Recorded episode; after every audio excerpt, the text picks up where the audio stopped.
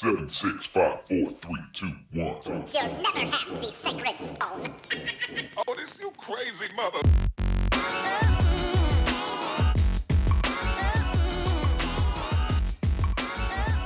Welcome, friends, to episode 176 of Color Magic and Magic Gaming Podcast, where we talk about all types of things that affect gamers at and away from their gaming tables and computers. I am your host, DeQuan Watson, and for 176 episodes, got my main man, hopefully still living good down in Texas, Brian Allen. How's it going, dude? I live for all, all three people that remember Sinistar. That is true. Man, I'm just glad y'all are all doing okay. I've been seeing on your your family channel, y'all have had all kinds of things, people going in and out of the hospital. Yeah. Uh, I, again, please don't take every effort you can make to not get the COVID. I swear. Dude, speaking of which, I'm I'm gonna I'm gonna start this show out with a, a side story here. Okay. But one, I it, we're pretty much to the point that you know maybe about 10 15% of the people are masking coming out of our area on planes. I'm not that concerned about it in some open spaces, but on the plane, I was definitely wearing it, whatever. But on the way back, I see this dude, I, like he's already seated. I'm, and, but I have like a window seat, right? So I'm like, hey, I'm in whatever it was, like 24A or whatever. And he looks bothered that he has to get up, right? And I'm like, I don't know what we do, dude. I got, you know, like I kind of just like shrug because I'm like, I, I mean, I got to get to my seat, right? And at first, I don't really get it, but then I sit down. the The flight gets started. The dude, and the only way I could, and I talked about, if you followed me on Twitter, I talked about this, but like, the only way I could describe the dude is he put on Fox News on the little, you know, in flight thing. And dude he basically he put it on and then he went like like when you see in the movies where they're programming like super soldiers or whatever and the people sit like they get all shoulders back perfect posture whatever like the dude flips down the tray table and he just has his hand like his fingers crossed like hard cross like prayer style and just sits like perfectly 17 logging yeah exactly that's what it was i'm not even joking so i'm kind of looking at this dude like what's up with this guy you know so now that being said, like he was already kind of being a jerk toward me, and then I saw like the the whole like his interaction with Fox News, which was weird. So I decided to be a little bit of a jerk. I'm I'm gonna admit I was being a little petty. So I set my phone to full brightness because it was an evening flight and like it was a little bit dark in the plane. And I decided to just go through my my socials and my timelines of everybody I know that had LGBT stuff posted on their feeds and the dude kind of looked over a couple times and like grumbled something under his voice. And I just gave him like the light side eye with the eyebrow, you know, like, and then he would go back to just stiff super soldier or whatever, like thing, which was like so weird, man. It was so weird. I don't even know what to do with that. Like, but what's even funnier is at one point the lady came through, the one of the stewardesses and or flight attendants, I think is more proper term now, and she told you know you got to put your seat up, put your tray tables up, whatever. And the dude looked like he was about to go off on her. And I think he had that moment of he realized he was still on a plane and what that could do if you tried to go off on somebody. So he backed down and he just like slammed it shut and put his thing on it. But then I was thinking about it later. and I thought after I saw the Fox News thing, or whatever, I thought, man, he might have just been a jerk because he was a little bit racist. But then I realized mm, he might have been more upset because he saw somebody with a mask sitting next to him. Yeah, all of those things. Yeah, all of those things. That probably bothered him more. And I was like, yeah, so that was my adventure on the way home on the plane. Fortunately, no fights, nothing stupid happened. I just apparently sat through a, I don't even know what you call it, a Fox News zombie super soldier. Like, I don't know. It was weird. I, but I tell you, man, I, I'm glad I travel usually with other people because I feel like I always have something weird or a story that comes up that, like, I'm one of those people that those things follow me and I'm glad there's witnesses to the things that happen a lot of the time. But before we get into the meat of the show, because man, we have a lot to cover on this one, I got to tell you about our show sponsor, Cardsphere. Go check them out. They're actually really good people. I've been, matter of fact, I sent a bunch of cards out to them through them last week before I took off to go to Philly. So I'm definitely a supporter of the site, big fans of theirs, and they're actually really responsive. When, matter of fact, I had some cards that one was had a couple more scratches than we saw that went out, and they needed to make an adjustment. They sent a message through the system. I responded. Boom, it was done with. Right, really nice. Even with just being a small group of people helping run it, minimal issues, which is really surprising. But you should check them out over at cardsphere.com. And then I want to give a shout out to our newest Patreon member, Michael Blanchfield. Thank you for coming on board. Much appreciated. And if you want to get a shout out on here, you can go to patreon.com slash color of magic. You can also go to colorofmtg.com slash shop and get some tokens and playmats with our likenesses on them, or even just rep the show, which is cool because I saw one of them out in the wild. So that was kind of neat. And people really love their tokens. So yeah, check those out. We'd love you. You'd help support us, and we always appreciate it. But now let's get into some stuff in our soapbox.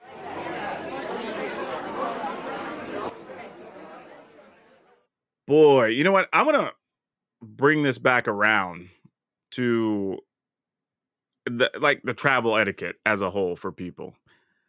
Cuz uh, another thing that happened to me was at the airport.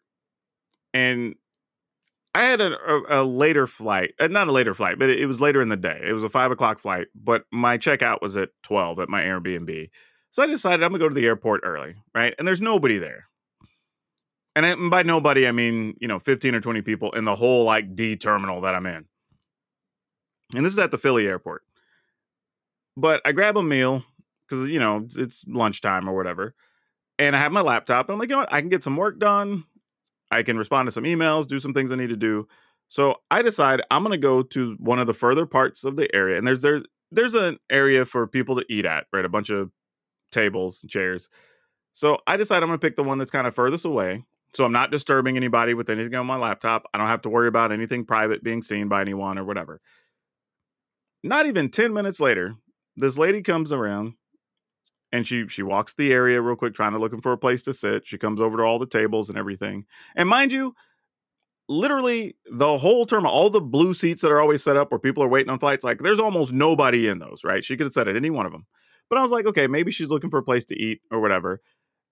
I looked up and counted. There were 13 empty tables that each one could have set three, four people. She comes all the way by, like, sits right behind me, like, pulls up a chair table right behind where I'm sitting, and then proceeds to be the rudest noise goblin possible. And I mean, like, dude, like, noisy rappers, like, chomping on the food, turning the volume up on what she's watching. And I'm just like, lady, really? Like you had this whole space. Like not only that, she she surveyed the area and then chose that one particularly. Not like she was just on her phone talking, just sat down in a chair or whatever. Because like I've done that before, and then you realize like ah, this probably wasn't the best place for me to sit. Right? She literally scopes the area and then decided that was the best chair to sit in. And I'm like, why? Why? Why are you right behind me? Right? So so I decide to get up. I'm just like, you know what? I'll be the bigger person. I'll just move. It's not a big deal. And then she's like mean mugging me while I'm moving. And I look over at her and I just shrug because I'm like, what do you want me to do? like, you like I'm trying to work. And you're right here making all this noise. Like, like, why are you looking at me all mad? Right? Like, I don't know, she was using me for cover or something. Like, I don't know. And now I'm moving and she feels inconvenience.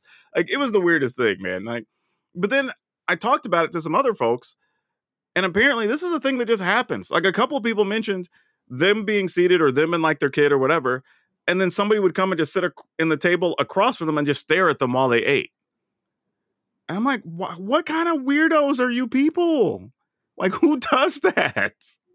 Like, I couldn't imagine setting up across from somebody and then just staring at them while I like eat my sandwich or whatever. That's like serial killer level stuff, man. Like, what's wrong with people? So yeah, that's that's my gripe. Like, people got to get their stuff together. Like, and I get it. Don't be wrong. When there's a lot of times terminals really are busy, you're on a super booked flight. Like, there's just not going to be a lot of spot spots, right? You just got to sit where you can sit, make room. That I don't have a problem with. But when there's literally the whole space, and then you're going to sit right behind me, I'm like, why? Like that. That's just unnecessary even creepier if you're one of those people that sits down and stares at people. Like you got problems. You need to go. Like not even joking. You got to go to therapy for real. You got some stuff you got to work out because there is that's completely uncalled for. That's just weird. But anyway, that's it. That's my gripe. I'm gonna I'm gonna get off it.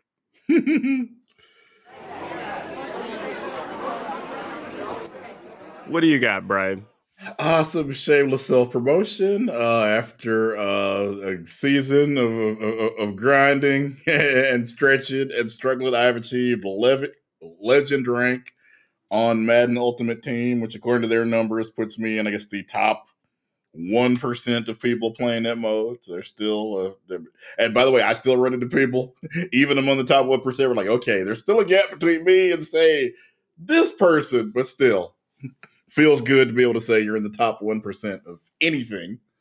Dude, I feel you. Like, I don't think people understand. I think I talked about it before. The first time I broke the top 100, back when they had like numbered rankings and stuff, I was like giddy. And I think they still do for like uh, the lead, the uh, the the regular leaderboard. Yeah, and then I and then I played a dude who was like 30th or something, and I just got boat raced. Yeah, you wouldn't think the gap between 30 and 100 would be that huge, right? But no, oh yeah, I just I just basically got run out the building. I'm just like, damn. Okay, then I I still ain't nothing. so yeah, dude, one one percent though, that's cool. Because I would have thought uh, Legend might have been like the top five percent. So like one percent, that's pretty cool. Yeah, I'm. I am pretty pumped. Putting out all sorts of videos. If you want to see, uh, kind of, I guess, just what kind of, uh, well, what what kind of trickery that entails, because some of it is just like, okay, here's something completely random that they may not be ready for, and sometimes How- it works. How many games does it take to get to that level? Oh my god, I don't even want to. Because I'm assuming it's a few hundred. Well, I mean, I think each season is about seven games long, and you have to win. I want to say, I think you have to win seven to get to the playoffs. Then they'll bump you up to the next rank. So technically, I mean, if you, for example, if you didn't lose, I guess you could probably do it in do it in uh, forty games. I obviously occasionally lose, so it took a little bit longer. Plus, this is Ultimate Team where you start where you don't start with Tony Romo, you start with Tony Romo's cousin who didn't go to all his years of college. You can't read the playbooks. First, you got to build your team up to where you can even beat random person you'll encounter. You, you get the dude who came from like a Division two school that was a backup QB in the NFL for a minute. Right? got that dude that would have been a four year starter if the coach's son wasn't the quarterback. yeah, exactly. So first, you got to give you a team that's worth something. And I, I didn't. Other than I bought the collector's edition, so that's a hundred dollars. That gives you extra players. But other than buying the collector's edition, I haven't spent any money on this. So just first, you got to grind to where your team can even stay out. Because I mean, especially among you know content creators, there's people who'll do that video first week. I spent a thousand on Madden Ultimate Team. Here's what I got. So yeah. Uh, if I run into that person first week, yes, you get destroyed because all their people are at that point, I guess 85, 86 overall, then it goes all the way up eventually to 99. Yeah, that's always tough too, right? Because we talk about that sometimes. Of you're going to spend money or you're going to give them time. Yeah. And Right. I gave them a little bit of money at the beginning of the season, and then from there, it was just time. Yeah, and then think- you know, just learning what plays worked, what plays didn't work, what. Also, I kept trying to figure out what kind of offense you want to run. Obviously, everybody doesn't play football the same way. that's a good point. You have to figure out also what works with the the player cards you got too. Yep. Like if you don't have a good quarterback, okay, you probably don't want to use Tampa Bay's playbook. It's full of a bunch of passing plays designed for Tom Brady, who in theory never misses or doesn't miss throws often. Yeah, that's interesting. But it's interesting to hear that like you kind of use the same thing I do with a lot of games of just like I'll give them some amount of money up front just because like I'm going to be playing the game for a while. Like let me put something into the pile to support you, and then let me just grind out the rest of the time. You Yeah. know, that's cool though, dude. Congrats. That that is Thank still a, a bit of work for sure. Right. Like I said, I I used to play Madden heavily back in the day, and I know how much it was just to grind regular to get to the top ranks. And the one time I did it, that's almost all I did in the evenings, just play Madden. Yeah, you, you almost have to. It, it's I feel the same about Madden and Call of Duty, where if I don't play for a couple of days, it just my skills deteriorate rapidly. Then all of a sudden, even running the same plays, like all of a sudden, I don't feel like I'm reading defenses quickly or throwing the balls quickly as I need to, and just all kinds of things. Yeah, I don't think people understand. Like when you are at the top level of a lot of these games, like you're playing with other people that that's all they do. They don't have other hobbies. They don't play other games. like No, They- there's a reason they're at the tip top of those. So like it's it's definitely an achievement for sure. But let's talk about what we learned this week because I think we both have some kind of interesting things to share with people that they're actually going to be surprised by this week. Okay, I have been hearing. Well, I first heard a rumor. I saw it on on somebody's site, and like, okay, that's that's crazy. I never heard that before.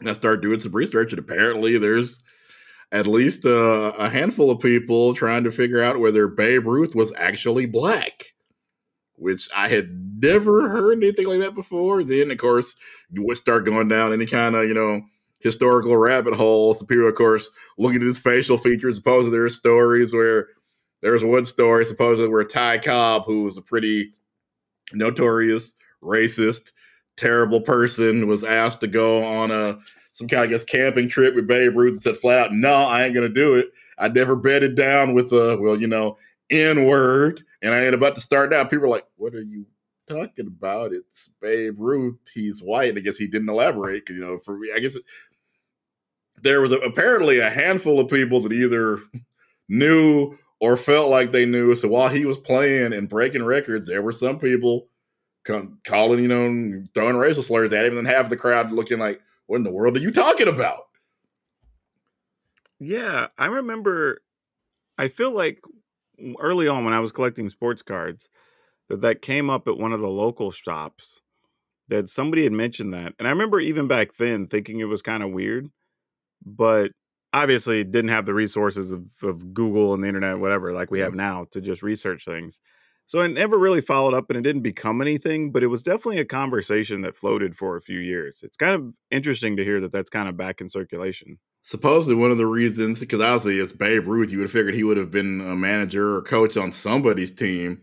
And supposedly, one of the reasons that didn't happen is that the uh, the commissioner at the time, Kennesaw Mountain Landis, was as uh, I guess uh, racist as his name sounds like he was. Yeah.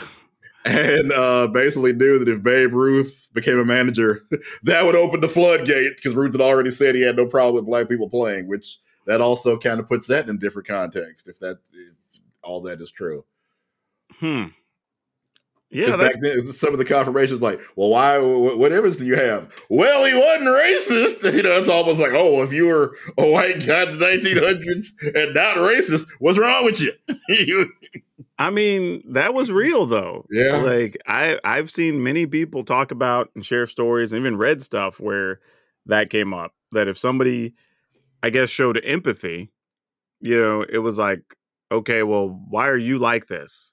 you know, as opposed to, okay, well, that seems like normal to care about another human, you know, right? So wouldn't surprise me, man.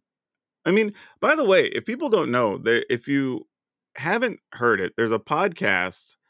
I believe it's called Black Diamonds, and it's hosted by the guy that I think he's the chairman of the Negro League Hall of Fame or something, the Negro League Museum and there's some really cool stories. Now I don't know if they've covered the Babe Ruth thing, but they talk about like how different teams came about or how the people had to travel or how they could or couldn't schedule games and where they could get talent like just so much stuff that people don't even know about or haven't even considered and it puts in perspective of just like how bad things were and how racist a lot of those times were because you know you talk about oh well they had the negro leagues of baseball whatever and like how crazy the stats were on some of those athletes that they would like the record books would look totally different if the leagues were integrated during that whole time.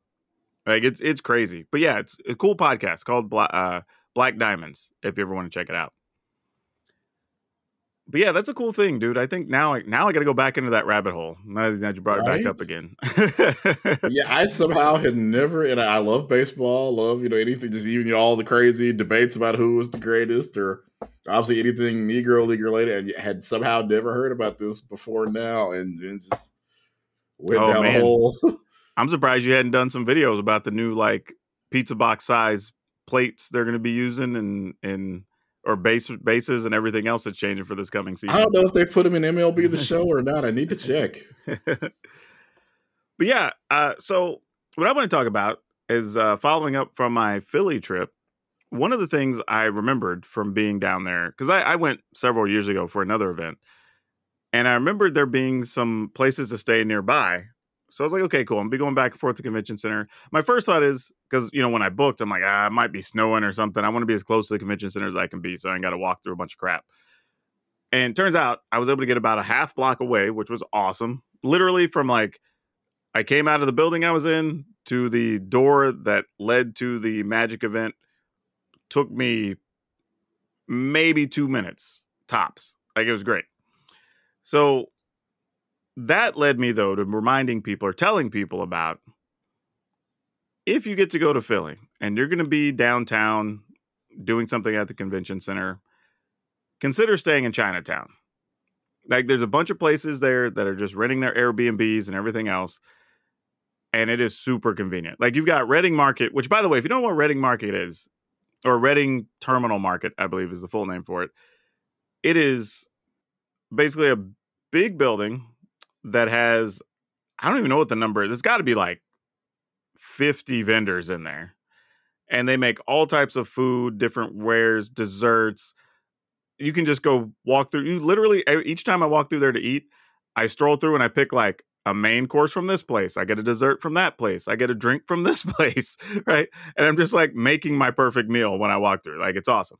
But like that place is nearby. But more importantly, what happens, and you know this, Brian, from going to a ton of conventions and shows or whatever, is like the shore floor show floor closes at either six or eight o'clock.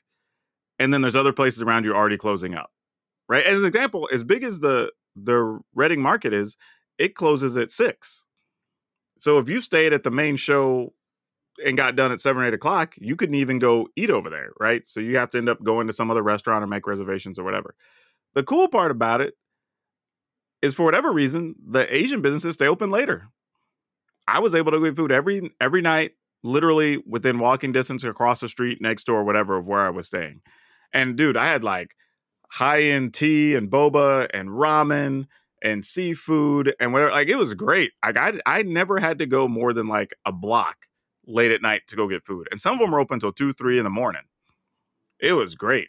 So I'm just here to tell you, like, if you're gonna stay downtown in Philly, book somewhere in the Chinatown area. Hell, even when I needed other stuff, there was two different 7-Elevens that were one was in like a three minute walk, the other was like a five minute walk.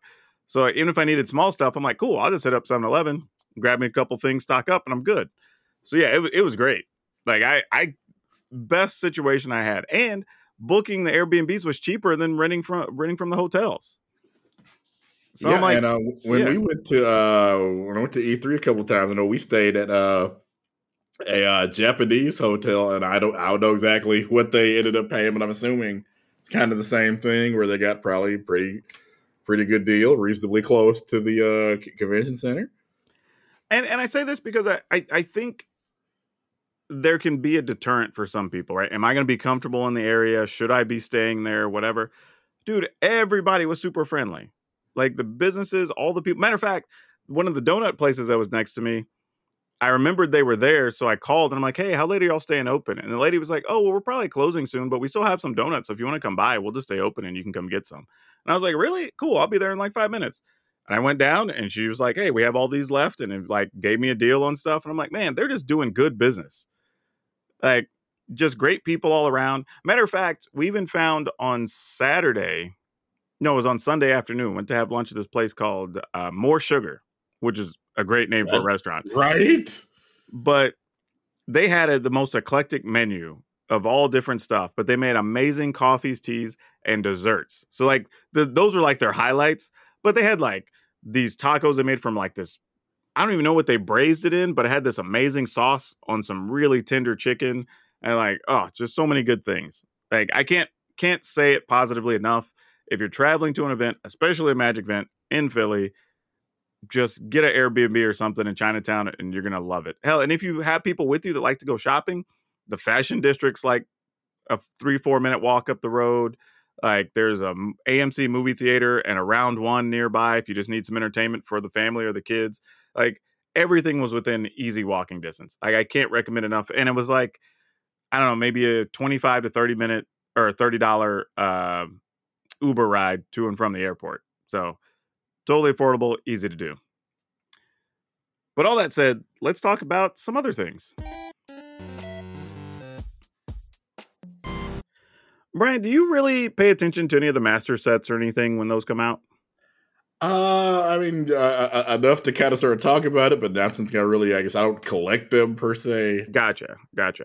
Well, the reason I ask is because I saw over the weekend they decided they were going to announce Commander Masters, which is not something I thought would have a master set.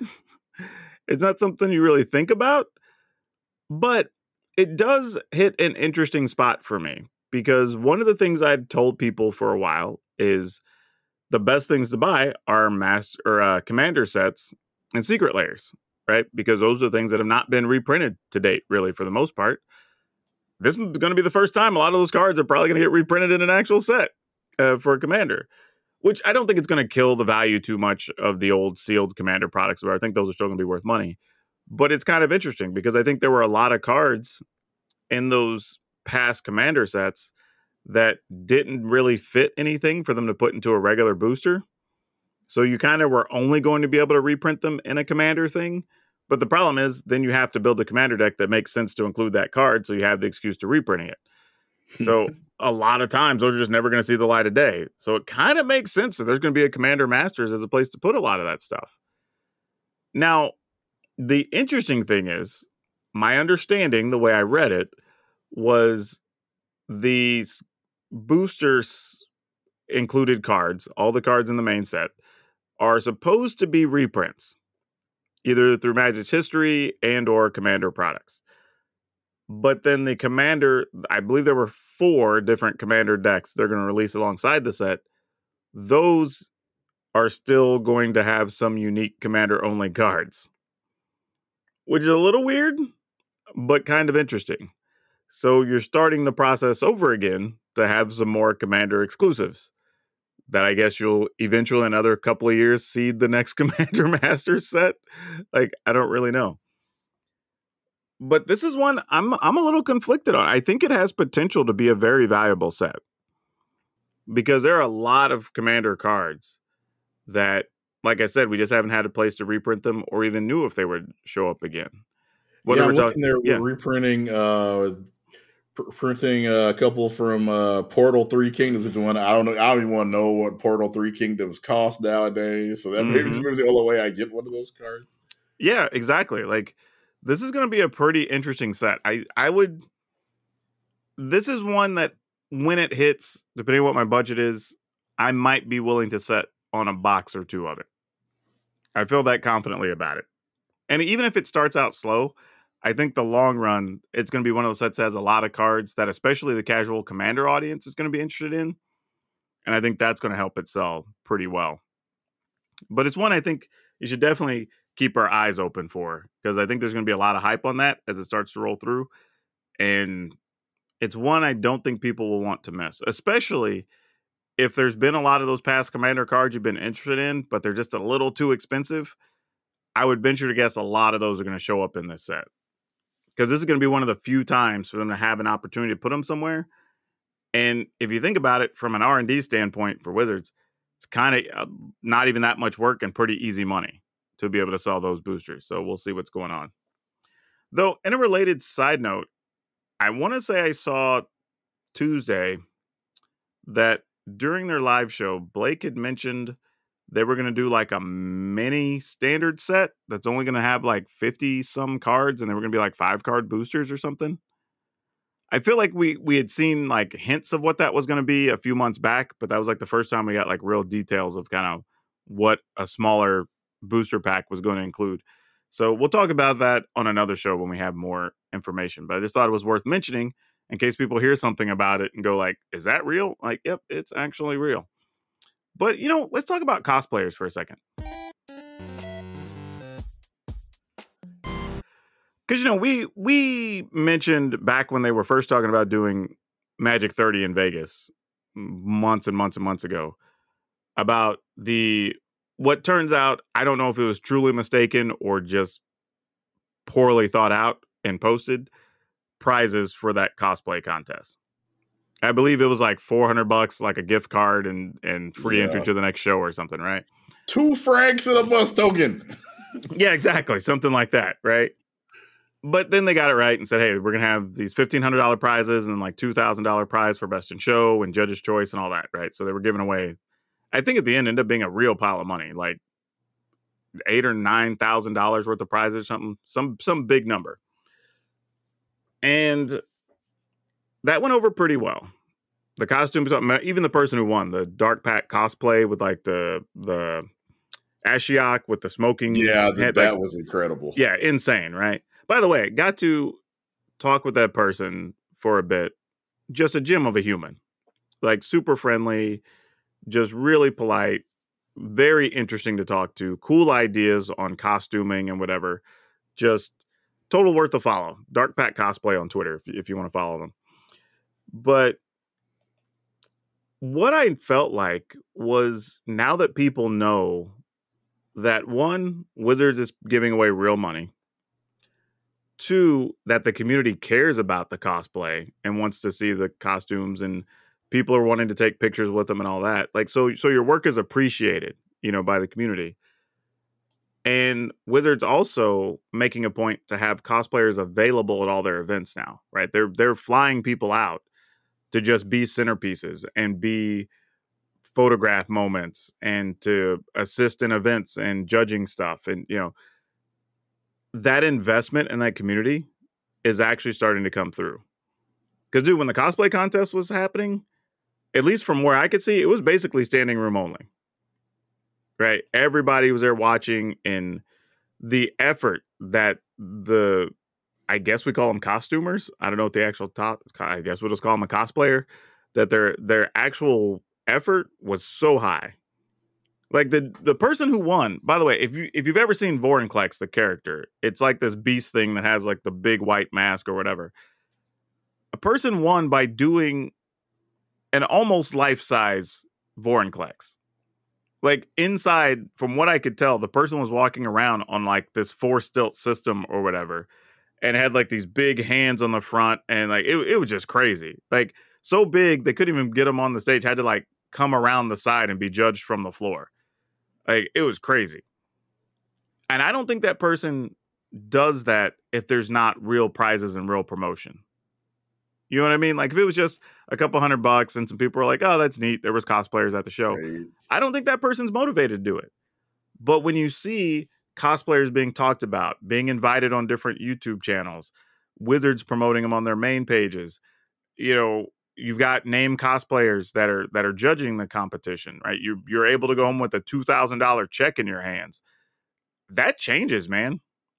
And we're seeing it. Like there were people that, you know, they were all telling you, like, oh yeah, like there was this person that did did a Elesh Norn with I, it was like a silicone skin suit for the main underneath thing and all this detail done up on it or whatever. And I'm like, this is nuts.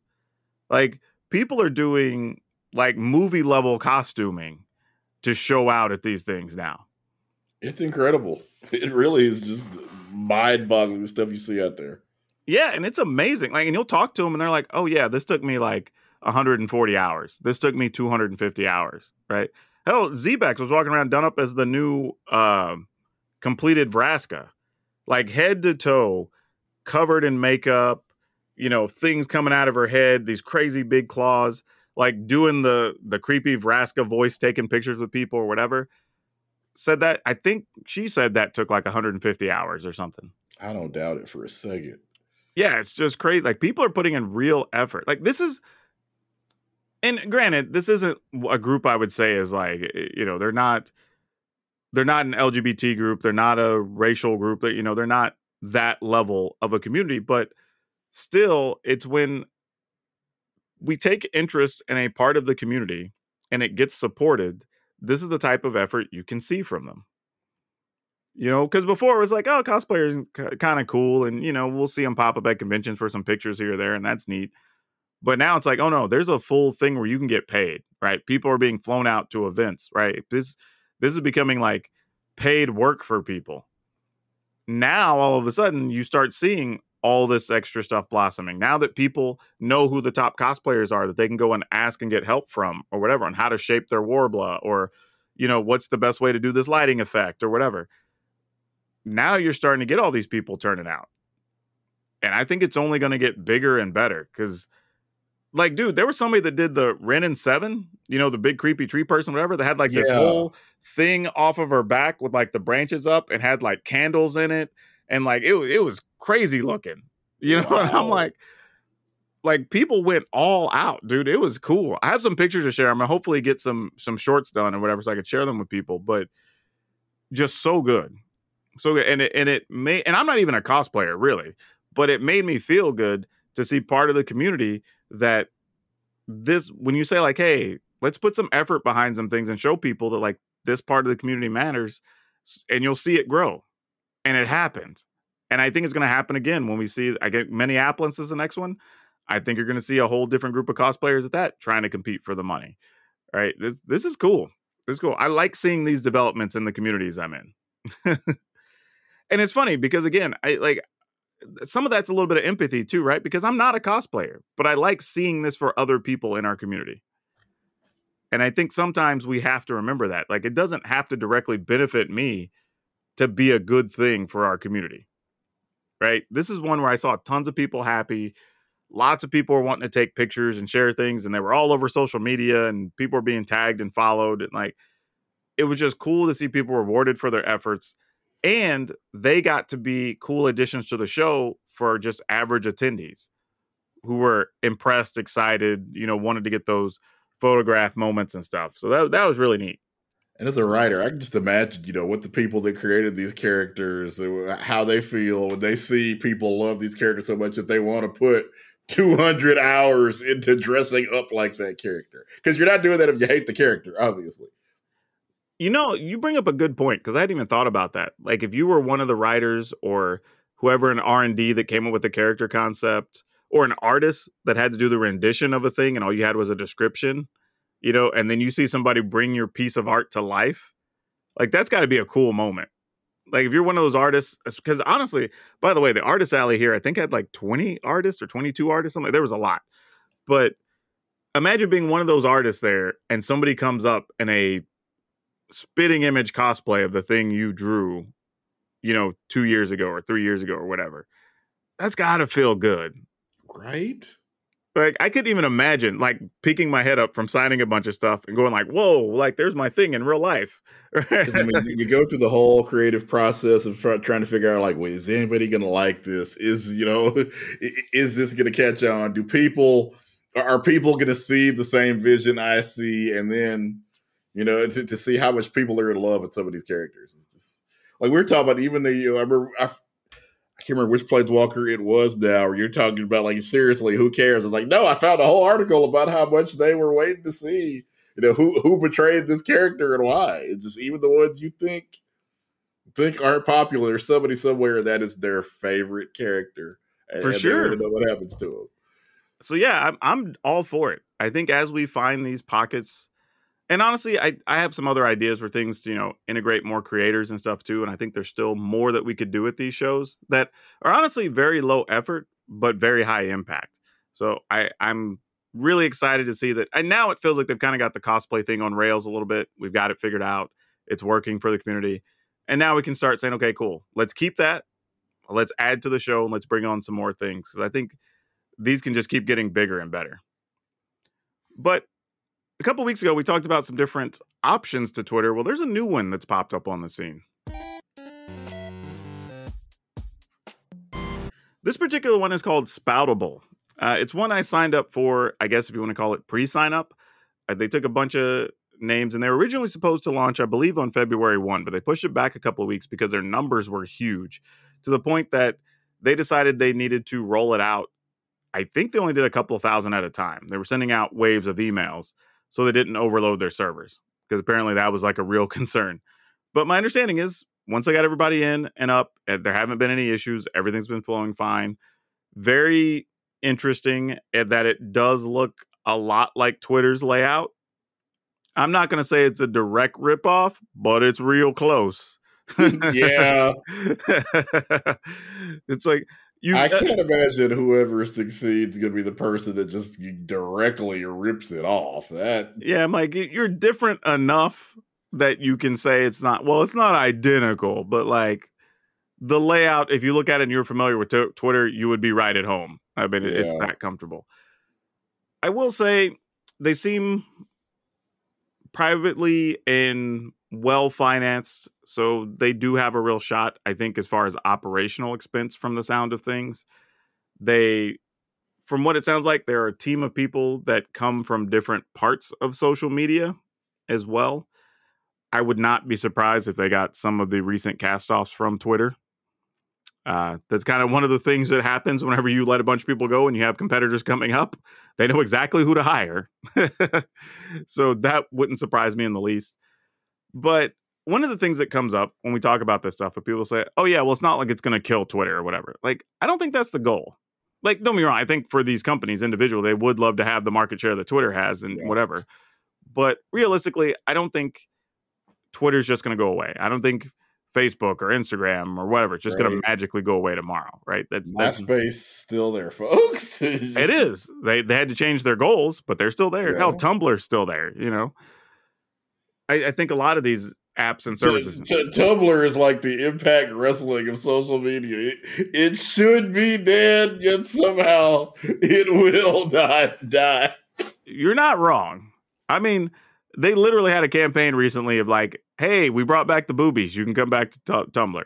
So, uh, you know, they do what they got to do, I guess. I, I mean, they, they knew they were wrong. It just took them a little too long to get back to the right point. Yep. One thing I, I, I wanted to bring up though for people is these sites I think are just alternatives. And I think how they're each going to live is some communities will decide they want to leave one of the other platforms and they're going to live on this other one. And in the meantime, I think you're just going to have a lot of people that just use both. You know, they're going to have their foot in the new space just so as it does grow, they're already there but they know that a large chunk of their following still happens to be on Twitter or Facebook or whatever. So they're still going to keep using it. I'll be one of those people, right? I have a bunch of people that follow me on Twitter. I'm still going to use Twitter. But me reposting similar stuff over on Spoutable isn't a bad thing. Yeah, and if it grows, then cool. I already have people that follow me there and there's a little growth network happening. But I'm not looking like I think that's the thing when people say like, "Well, why are you getting on those if you don't think they're going to be huge or whatever?" Like, I don't know if they're going to be huge or not. But I'm not getting on them just to replace one of my other things. Now, don't get me wrong, like things can keep going bad on some of these platforms. I might eventually say like, "Yeah, I'm done dealing with this. I'm just going to go live over here and I'll just I'll just take my lumps or whatever, you know." Mm-hmm. but realistically, we're just going to be on multiple platforms for a bit. But I do think if you are looking for other alternatives, I think it's going for me. I think my newest one between Hive Social and Spoutable. Spoutable has a web option, but not an app. Though they said the app they're trying to push it out in the next couple weeks, from what it sounds like. Hive has an app, but not a web application. So I think whichever one gets up first and can utilize them well will probably be the one that has the best shot between them. And if I were a betting person right now, I'd probably say Spoutable. And the reason I think that's important is while a lot of people do carry their phones, and you know, a lot of times we're watching social media or responding from our phones. If you're trying to get a lot of the content creators, and whether we like it or not, content creators drive a lot of the interest, a lot of the discussions, you know, whatever on these different platforms Okay, that's where the memes come from. yeah i mean they just do right so you you've got to have both because content creators move between both frequently right? We'll get done streaming hop over to our desktop app to do something on twitter share some stuff some clips whatever. Boom boom boom right? But if not we're out and about on our phones and we're like oh this is really funny. I got to share this with my community or this is a really cool picture i want people to see or whatever. Like you got to have both available so they don't have to jump through hoops to have those similar experiences they have on on other platforms. But yeah, if you haven't checked out Spoutable, I would at least say check it out. I think like a lot of platforms, same thing with Hive. I think it's neat, but Hive, I think unfortunately had the issue of they just they couldn't manage the number of people that came in so fast, and I think that ultimately kind of killed their their early burst and Yeah. rightfully so right you, you go to an app it doesn't work right for like a week or two you start going like eh i'm just going to delete it off my phone i don't really care about this and whatever i'll just go back to what i was using so as much as people were frustrated that spoutable didn't have everybody on on february 1st like they said I think they made the right decision of saying, "Hey, we're going to do a controlled rollout to make sure that nobody has a bad experience." And so far, it seems to be working, but we'll see. But I, I do think, you know, you hit on the right thing. There's some that are just going to live forever, no matter what happens. I, I think there's some platform. Hell, there's people forget stuff like Snapchat still exists. Right? Like it was hot for a hot minute. Everybody was using it. And now it's like a couple of social groups use it, or you'll get somebody who only wants to talk on Snapchat and not on other stuff. So, like, sure. But yeah, I, I think I have it on my phone. I don't even remember the last time I opened it, to be honest. I know I still have the app on there, but hell, I don't even know if it updated with the last update, to be honest. So, yeah, I keep a lot of them around just because if other people want to use them or whatever, I have access to them. But we'll see. I think we're in an interesting time. And it, a lot of it, whether people like it or not, is going to be driven by the creator community more than anything else, the influencer community, if you will. I don't even think it has to be creators necessarily. But let's talk about something interesting here in their dinner table to kind of wrap up the show. A thing that comes up a lot, you know, thinking of talking about influencers, is people like to lean on negativity. And, you know, there's full channels based on it that that's all they do.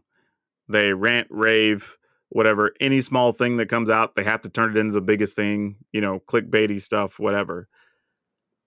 But I guess the question I want to pose to you, Brian, I'll let you start, is just how do you feel about people using negativity to garner engagement? I mean, I think it's really about the quality of the work. Like, if the professor says something is wrong with magic, if you say something is wrong, I'm going to be more likely to believe it. If I'm trying to think of somebody that I just who just uh, the quartering. if the quartering says something is wrong with magic, I'm going to believe the opposite of whatever the quartering says, just because I kind of know that that's that's the kind of channel that guy has, where everything is wrong and everything is is too woke. You know? I guess uh, that's a good point. It, it, can come down to, I guess, the source of the information as well, right? I but I also think there's some ways you can use negativity. Not, I guess I don't even I don't know it, like because this is gonna sound clickbaity when I say it, but like use the illusion of negativity even even, right? You could say something like, "This is the worst way to win at Magic," right?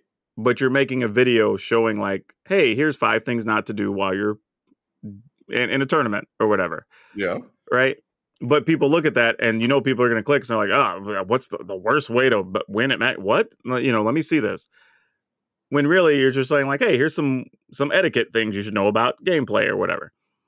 So I think there's some ways you can use that.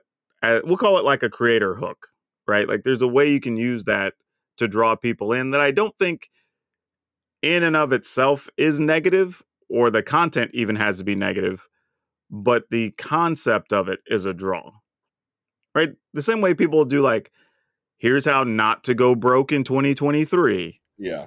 And then give you some strategy tips on investing or whatever. Right? You you're using the the fear of somebody going broke to generate your your view, but it's actually a pretty positive video and, I mean, so much of this is, you know, it's it's used the themes that we use in news. If you turn on your local TV news, how many good stories are there? Maybe two. Most of it is somebody got shot. Uh, there's an earthquake somewhere, and then right at the end, they'll do that human interest. Hey, look, somebody hugged a puppy today. But the majority of what you see on your TV news and also in your newspaper is bad news. The exceptions to that would be like it's probably like the sports section and even you know through even, even when they want to cover every now and again every now and again athlete you know shoots or runs over somebody. But most of what's in the, especially the front page most of what's in the front page is something's an emergency. The water is polluted.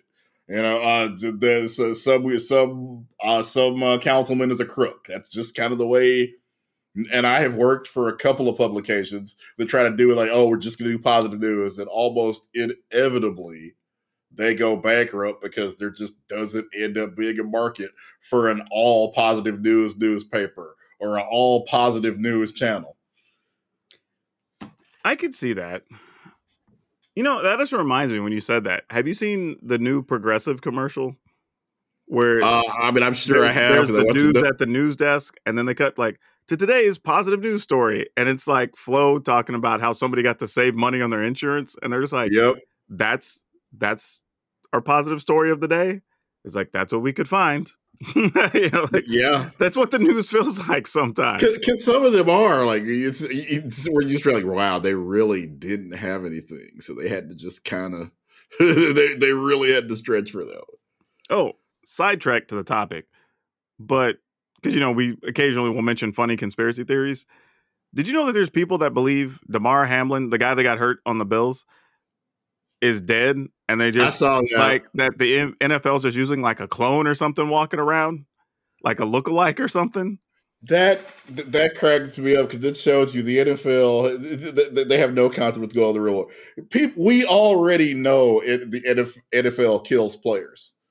We know football long term is not good for you. It is still the highest rated TV show in America. Somebody pulled the numbers of there on one of the sports talk shows I listened to. And again, this is the year where we almost saw a guy die on the field. Something like the top 30 broadcasts of the year were all NFL football games. Yep, and a lot of those were because they had Dallas, Kansas City, Tampa Bay in Yeah. prime time every exactly. Everybody knows the score at this point. It's just the majority of us have decided, you know, for whatever reason, it's just it, it's what we like to watch. And yes, we know full well that that that's the closest we've ever come to seeing anybody just die yeah, on the field right then. But we've known for the thing for me though, right, when we're talking about conspiracy on this thing, is that the number of people that would have to be involved to pull this off ridiculous for the story to not come out, right? Because you're talking about like every doctor or nurse that dealt with them, every teammate that went to visit them, family members, you know, news people that were covering the story outside the hospital, blah, blah. and the NFL would already have to, I guess, have some number of lookalikes available. So, like the person, like you'd have to have somebody who already knew how to do the hair like them, and the like lookalike would have to be somebody, I guess, that didn't have any friends or family. That's what I'm be saying, Like, right? Like- that's that's Leroy. That's my baby daddy. yeah, like the levels is just like too ridiculous. Plus, like people that grew up with him, hung out with him every day, whatever, like they're not gonna know it's not him. Like when he shows up to the facility, you know what I mean? Like he hung around with the team. Like, like how would they not know? You know what I mean? Like, hey, dude, you remember that time we went and did such and such? And like, I don't know what you're talking about. Like, you know what I mean? Yeah. Like, like what? Wait a minute. Or he goes to eat something. They're like, dude, aren't you allergic to strawberries? Like, Right. you know, whatever. Some There's ridiculous. just so many ways that that you know. Yeah, but I just thought that was crazy that that that Yeah. was a real and people were dude like because he came out Mhm. during the Super Bowl right at the pregame and people were analyzing like every tattoo and like they will see in this picture you can't really see. it." I'm like, dude, it's just a potato level image in bad lighting. Of course, you're not going to see the tattoos perfectly. Mhm. like that's just how like digitizing stuff and lighting works. Uh, whatever. But yeah, just crazy, crazy stuff. So yeah, that's a fun one. If you want a rabbit hole, want to explore conspiracy, go look that up. And that, you know, to bring it back to the topic, uh, that is absolutely part of the danger of all the, like you were talking about Fox News earlier. I forget, was that pre-show or, Yeah, or yeah, Patreon? Yeah, it was Patreon show or where you were talking about the person who was just drinking in Fox News almost like it was their super soldier programming. You know? dude i'm telling you he looked just like a i'm, I'm not even joking dude like like rigid just stiff dead stare straight ahead like hands crossed like and then you could literally see like when he let up for a second to try to see what was on my phone or whatever and then i saw him like immediately like posture got right shoulders went back like it was creepy dude. For real. That's why it was it was generally like and i'm a pretty even killed person but like I'm not gonna lie. There was a moment where I, I started to get a little uncomfortable because like this dude might snap or something if I say or do the wrong thing. Like that's sort of what it felt like. like What- what- what's frightening to watch now is, you know, obviously you have Fox on on the, the far right, MSNBC on the far left, and CNN's new boss apparently is trying to figure out how to, to to get ratings in the middle. And we've gotten so fragmented, I don't know if there's a way. yeah, that's that's true. That's very Because it's just the, the, the days of Dan Rather, well, even Dan Rather was kind of polarizing because of the reporting he did on George Bush. Because you have to go back to Walter Cronkite to find somebody that you could feel like everybody trusts in God. That's been what sixty years. yeah, I was gonna say maybe some of the early 60 minutes reporters or something. You have to go to that level. I mean, I think pretty much everybody knew if you saw Mike Wallace coming towards you, you were in big trouble. And Yeah, just yeah, you yeah. had to immediately. But the story were at least fair. It wasn't like they were super biased or nothing. Like you just knew, like and you knew it, Republican, Democrat, Libertarian, whoever. If Mike Wallace smelled blood in the water, he was moving in. it was going to be a story was next week. That was all there was to it. But yeah, But yeah, yeah, that's the. I mean, I've. No, there'd be times where I would get frustrated, like God, I'm tired of car wrecks, and but yeah, just the most popular section of the paper is still the obituary. There's just something about human nature where we like to look at the the, the train wrecks, and I guess it, unless you figure out some way to, to to change those instincts in us, I guess to some extent, negativity will always sell. you know, I think mortality freaks people out. yeah. You know, just seeing it and people think about it and whatever, and that's probably what leads to that. But you know, like I said, I, I think there's ways because as humans, I think we're predisposed to respond to negativity as well because it's survival instincts, right? Like we want to avoid as much of the negativity, but we have to know it's there and that it exists or whatever. So we don't have that in our life. So when you see it, we're kind of drawn to it because we want to know what it is. The curiosity sets in. So I get how people use that, but I think it becomes a problem if you're overusing it. And then you just become about only negativity. And I think that's where the concern starts to come for a lot of people. It's like, now is this really what I'm wanting it to be? Is this is like now it's starting to be a bit uncomfortable and getting a little weird, you know, like every article I'm writing is something negative. Or honestly, I will say this as a creator, I've had to talk to people about being careful about it because if you start to cultivate that audience, well, that's all you're going to have in your sphere is a bunch of people that are. And the reality is, from everybody I've talked to, the people that tend to be more positive, they make way more money because those are people that are like, you put out something cool, they're going to go buy that cool thing to represent you or whatever. Or you're talking about a thing, they're going to go buy it because, you know, you recommended it or whatever. But when you're negative, the only time the negative people seem to really support them is when they're rallying around them, right? Because somebody's attacking them or their sphere. So they'll go buy or do whatever to make sure that person's okay. But in between that, they don't have that much support. So it's not even in your benefit to be negative all the time. Well, I guess you also got to look at like I guess what kind of skills you have as a content creator. If you're good at you know angry Joe style rants, then yeah, you want to find what the worst game was, and that's what you want to talk about. Now, if you're Mr. Beast, obviously, you you have yeah. I think you got whatever it is, whatever lane you go into, you have to be able to to fulfill it. If you're somebody who just automatically sees the worst parts of humanity, you can't do Mr. Beast, you know, or anybody in that sphere. That's also like- true. And with- by the same token, if you just if you instinctively trust everybody, it's going to be hard for you to do, you know, investigative journalism because you're going to always take people at face value. And spoiler alert, most, you know, most politicians, especially, or most PR people, because it's their job, they're going to lie to you, or they're going to always put the most positive thing forward. And if you don't know how to see through the smoke screen, then then again, doing you know the hardcore investigative journalism isn't going to be for you. Yeah, that's real too. You got to know what you're working with. Like you, you have to know yourself, your skill set, whatever, because that's going to definitely affect things too. And I think that's a hard thing that people don't necessarily want to talk about from a content side is that you have to know your skills. Don't try to do too much, don't get too far outside your lane. Like you have expertise, you have things you've learned, use it and just make it as good as positive for you. But why don't you where they can find you on the social media machines, Brian? I am Brian Psionic on Twitter, YouTube, Instagram. Our family channel on YouTube is Alan's Ever After. You can read my writings over at Tilt Magazine, and uh, the video game side of Tilt Magazine is goombastomp.com. I think that's everything. And you can find me just about everywhere PowrDragn, P O W R D R A G N, on most social things. And there's going to be a lot of stuff coming up. I think a fun announcement in a couple of weeks. I'll be at some more events. Uh, Hunter Burton Memorial opens coming soon in March, so I'll be doing that. So, yeah, just lots of opportunity. But as always, wherever you're listening, whenever you're listening, good morning, good afternoon, good evening, and good night. Please take care of yourselves and your family, and remember to be awesome and be awesome to each other. If you'd like to further support Color of Magic, you can find us on our website at colorofmtg.com We also have a Patreon if you'd like to donate under patreon.com slash color of magic. You can also find us on Facebook under Color of Magic. And if you want to follow us along at Twitter, you can find us there at Color of MTG. And as always, please share the podcast around to your friends, your network, people you think might enjoy it, because every little bit helps as we're trying to increase our user base.